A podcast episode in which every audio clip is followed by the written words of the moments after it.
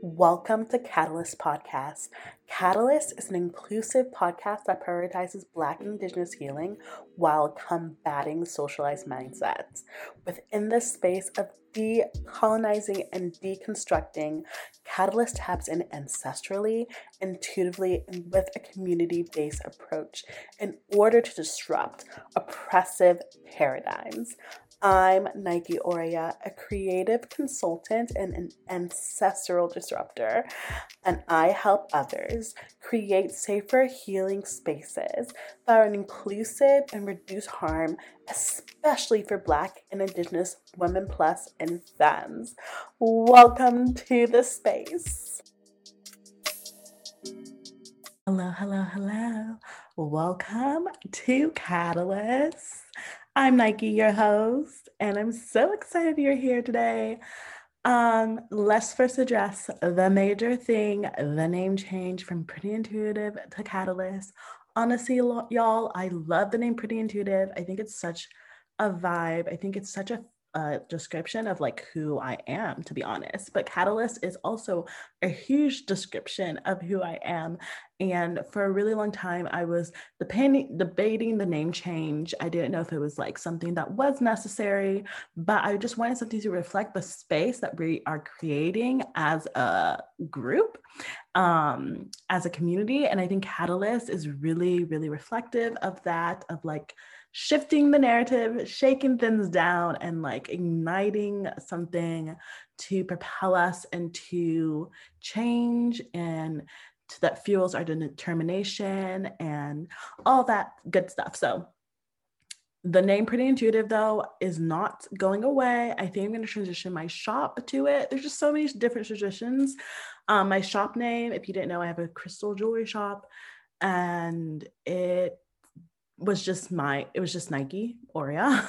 um, I think I'm to transition that to Pretty Intuitive and then the podcast to Catalyst. I really want this podcast to draw people who are ready to ignite change, who are ready to not uh, assimilate to the things that we've been socialized to and are ready to question it and to have these conversations and engage in dialogue that supports our liberation. So I'm so excited. Um, and thank you so much for still being here with me and for being a part of it all. So, welcome to Catalyst.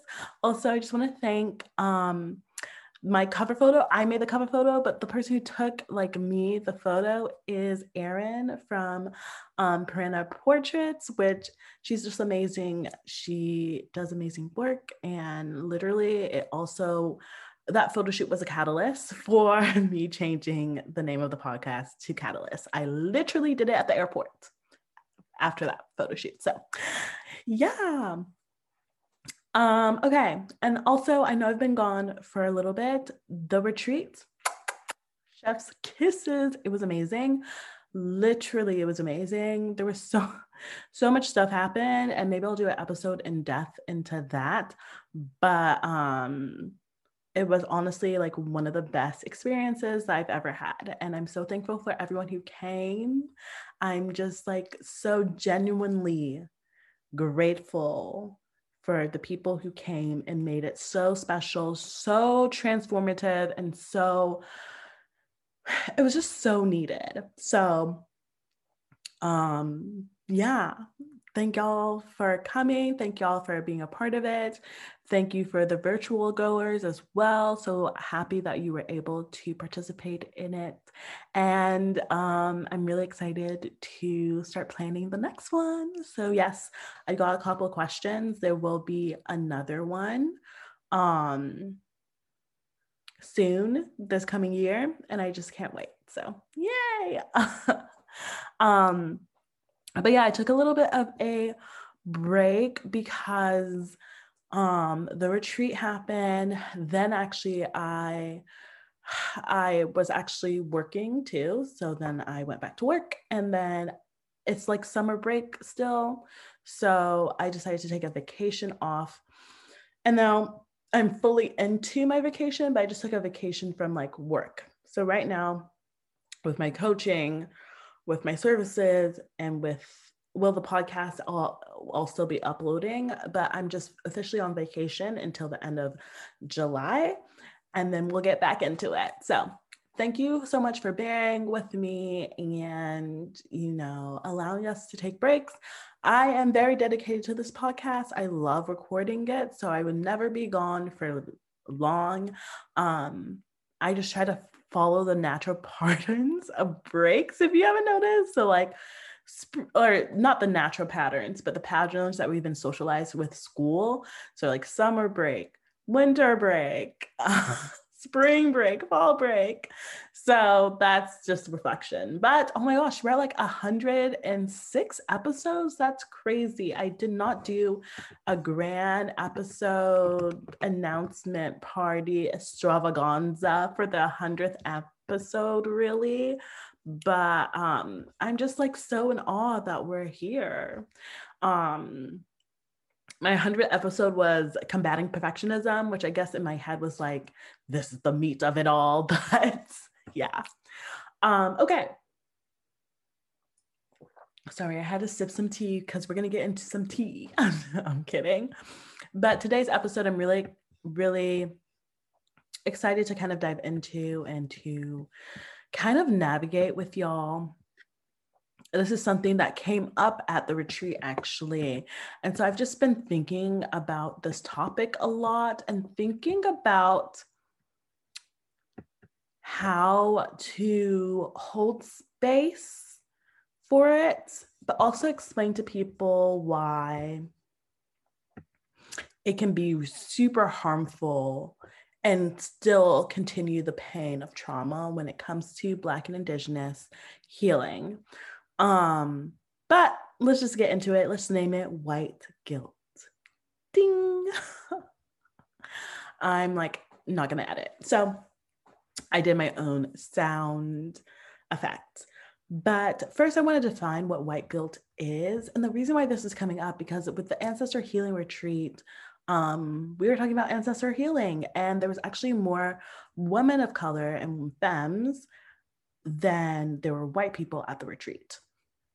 And so that already shifted the energy and in many ways but there was a there was a quick level of comfort for women of color and the femmes that were there where we just did not mask and we authentically spoke and we're honest and we're straightforward and we didn't feel in danger um, in doing so which I've never seen in a spiritual space ever.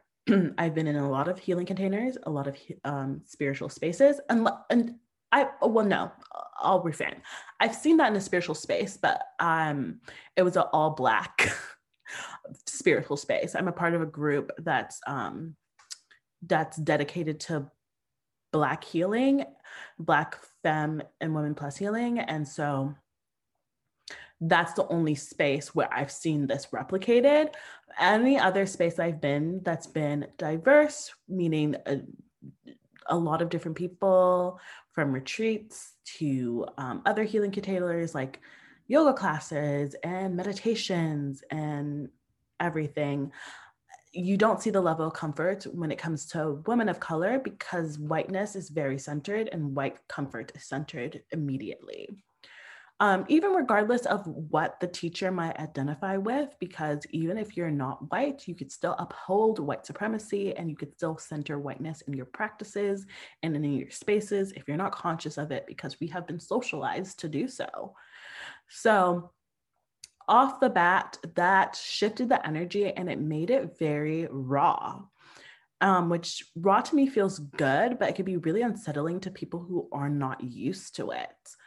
Um, but the topic of guilt came up because everyone was being really honest and authentic about the experience. And we were sharing about our traumas, we were sharing about our tribulations, we were sharing about, you know, our pain, but also like our intersectionalities. We were sharing about our experiences. And um, I think that could be really overwhelming for white people too especially when there's so many people of color who are openly and willingly sharing their lived experiences eh, white people don't usually get witness to that. They don't really see that, especially in person. So the you could see the white guilt manifest. And so what is white guilt? What is guilt? First of all, guilt is like our response of doing to doing something wrong. Like we can feel guilt when we ha- are have perceived that we have done something wrong. Um, it can apply that there's something within the dynamic that is broken. It informs us that we have failed our own expectations or the expectations that surround us.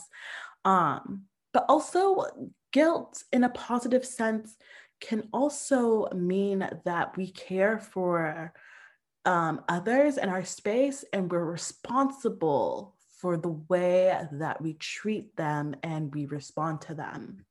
I don't think guilt, and especially the topic of white guilt, is necessarily negative. I think sometimes we talk about it in a negative way, or we talk about it in a really individual sense of like people try to manipulate you to feel guilty and you shouldn't, which is definitely like an experience of guilt that is completely valid and happens. But um, especially when we talk about it in a social sense, um, guilt can be experienced by the individual, right? And that's like centering individualism, but it can also be felt by uh, a community and a society. Um, so, especially when there's moments, historical moments that have happened where it seems like a specific community or society has done something that has been really harmful to another group, the whole society and the community can have a guilt around what's happened. Even if individually they weren't necessarily doing the deed, they're a part of it in somehow. And so, you know, guilt is important actually in having an uh, understanding of how we affect others and being conscious of our decisions and our actions. And so, without guilt, there wouldn't be really a clear sense of responsibility for one another, which is like when the community aspect comes and some people don't feel guilt at all and they just continue on living their lives how they live it without really thinking about how their actions affect other people. But like with everything in life, guilt, there must be a balance and there must be kind of, and there's also a spectrum when it comes to guilt. And so you don't want it to overconsume you, but you also don't want to completely detach yourself from feeling anything. And so this is where white guilt is also on that spectrum. There's white guilt about how with colonialism, colonization, and um, oppressive systems, especially due to the rise of white supremacy over centuries of white people who now are part of the main demographic of whiteness because whiteness is shifting and has shifted so much over the years. So some people who were not considered white a hundred years ago are now considered white and they're a part of the community has manifested white guilt. When we talk about these atrocities that have happened to a lot of people of color and to other marginalized identities, you can see that there's a lot of white guilt. Um, and I think it's the acknowledgement of like, this is terrible and i'm a part of this group and i haven't necessarily even either my ancestry has been a part of these actions that have happened or they've been a part of not saying anything or doing anything or trying to shift the narrative. And so, with that, though, something that I see happens with white guilt when people of color are sharing their lived experiences and they're sharing their pain and they're sharing their trauma, and white people are there, the white guilt manifests as another way to center white feelings. And so, you know, in all my healing containers, I try to make it clear that my work and my spaces center Black and Indigenous healing first. It's not that it decenters anyone else's healing. It's not that it's you know, pushes aside other people's healing. It's not that it doesn't value other people's healings, but it centers Black and Indigenous femme healing first because our healing is just always, always dismissed and not valued by anyone. And so sometimes that can feel because white healing and white emotions are usually centered in any space that you really enter. That can feel very destabilizing and it can feel really uncomfortable. Um, and so, white guilt can be such a insight of like how that person cares about their own actions and wants to do better but it can also lean into that person taking up space in order to pacify the guilt because guilt can be a really overwhelming feeling and i have so much empathy for that i really do but sometimes in my spaces, I have to consider what's more important to me. Is it valuing and centering Black and Indigenous healing at this time, or centering white guilt and the feelings in order to make them feel better? And almost every time I center Black and Indigenous healing, and it can feel harsh, it can feel rough, it can feel abrasive because we're not used to doing that. And there was a point at the retreat where that happened. Um, and, you know, I'm really attentional too. Like, I really think things over. I'm an overthinker, number one, but I, I really, uh, I really do try to think things through and think about things. Also, because I've been socialized to do so as a Black femme living in America, you have to question and think about everything.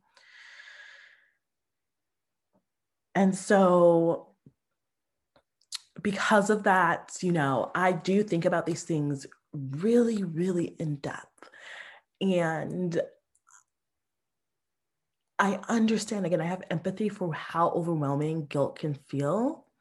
But also, I think it's really important for us to analyze our guilt, and especially if we're part of a group that has enacted harm on another, think about not how the guilt feels, but how we could, first of all, tap into the emotion and understand it, understand why it's coming up, because the guilt arises for different people in different ways for different reasons. But also question if the white guilt is another form of emotional violence, not only against the person who's feeling it, but against the people of color in the space because people feel bad when other people feel guilty. When I'm being honest, especially to white people about my lived experiences and how I've been hurt, I'm not doing it to make them feel bad or make them feel guilty. I'm doing it for two reasons. One, I'm doing it to express myself because my ancestors were never allowed to express themselves. They were either faced with death, with um, alienation, they would face with so much harm. And two, I do it because usually I do it because I feel safe enough in that white person's presence. And I want our relationship to be authentic. I want it to be genuine.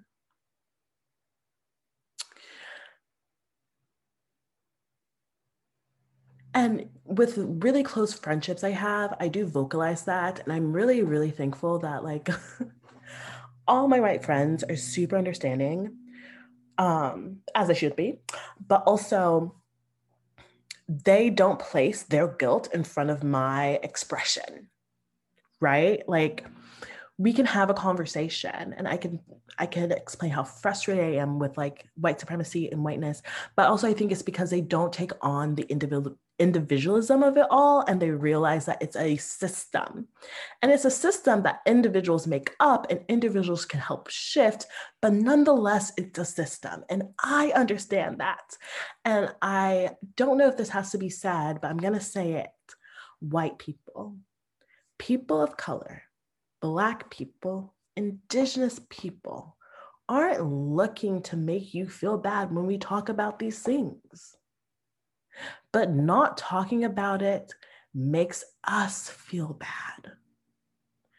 And we used to have to center white feelings against our own feelings. And many people are tapping into their divine rage and no longer doing that. But that doesn't mean that we are attacking you and wanting you to feel bad about certain things. Like when I talk about my, my, when I talk about anything on this podcast, when I criticize white supremacy, when I criticize socializations that center whiteness, I'm not individually like coming for you. really, I'm not. I'm literally centering myself when I talk about it. I speak out about it because it affects my life greatly. It disrupts my peace. It has created trauma for me. And the only way to shift these things is to talk about it is for people to be conscious of it, is for people to realize what's going on. So I really feel like you know I can I can understand where people come from when you could see the guilt is coming up because as humans we've all experienced guilt but the thing with white guilt is that because it's an extension of whiteness it often uh, times takes up the space. And so the healing of the Black and Indigenous and person of color is usually put to the back burner just to pacify the guilt that's arising. And that, that is even more harmful. Not, and again, I said earlier, I mentioned that guilt can be positive. There's positive things about guilt, like people feeling guilt means again that they care about the community around them and they care about other people and it can be healthy. It can lead to change. Through an experience of guilt we can feel empowered to break out of the socialization of white supremacy and we can feel the urge to do better which is great. Um and so leaning into that leaning into understanding understanding again the emotion and why it's arising and why you're feeling that way, but then feeling empowered enough to break out of the socialization instead of centering your feelings of guilt and wanting to pacify not feeling guilty is the key to all of this is the key to you know i experience the guilt the shame the anger experience the embarrassment but that's fueling me to listen to BIPOC, to do better, to start speaking out, to start, you know, uplifting certain voices, to start putting boundaries around people who are treating other people terribly. That is so powerful. It's exquisite it's amazing. I love it. That's the whole point of me talking about these things. Like I love when I see that click into people. Um it doesn't have to be oh, do you hear those birds? Sorry. It doesn't have to always feel so icky. It doesn't. We can once we acknowledge emotions, we can then support ourselves and our emotional body and not feeling so overwhelming. And so when white guilt turns into, I just want to start stop feeling guilty, it does the cycle of pushing it away, having an illusion of comfort, and then something happening again where the guilt arises again and then the cycle continues. And that gets in the way of Indigenous sovereignty and Black liberation. So, white guilt can be great, can be harmful. But I'm just really, really thankful for all the white people, especially in my life, who have really understood that and have then centered my healing and centered our relationship rather than making themselves feel better and comfortable. Because comfort is an illusion, but that's another episode for another day. All right, y'all. Thank you so much for listening to this episode. Thank you so much for being in this space and welcome to Catalyst. Until next time. Oh, we have to change the end because we can't say pretty intuitive. Until next time, wreak havoc around. we'll figure it out. Bye. Love you.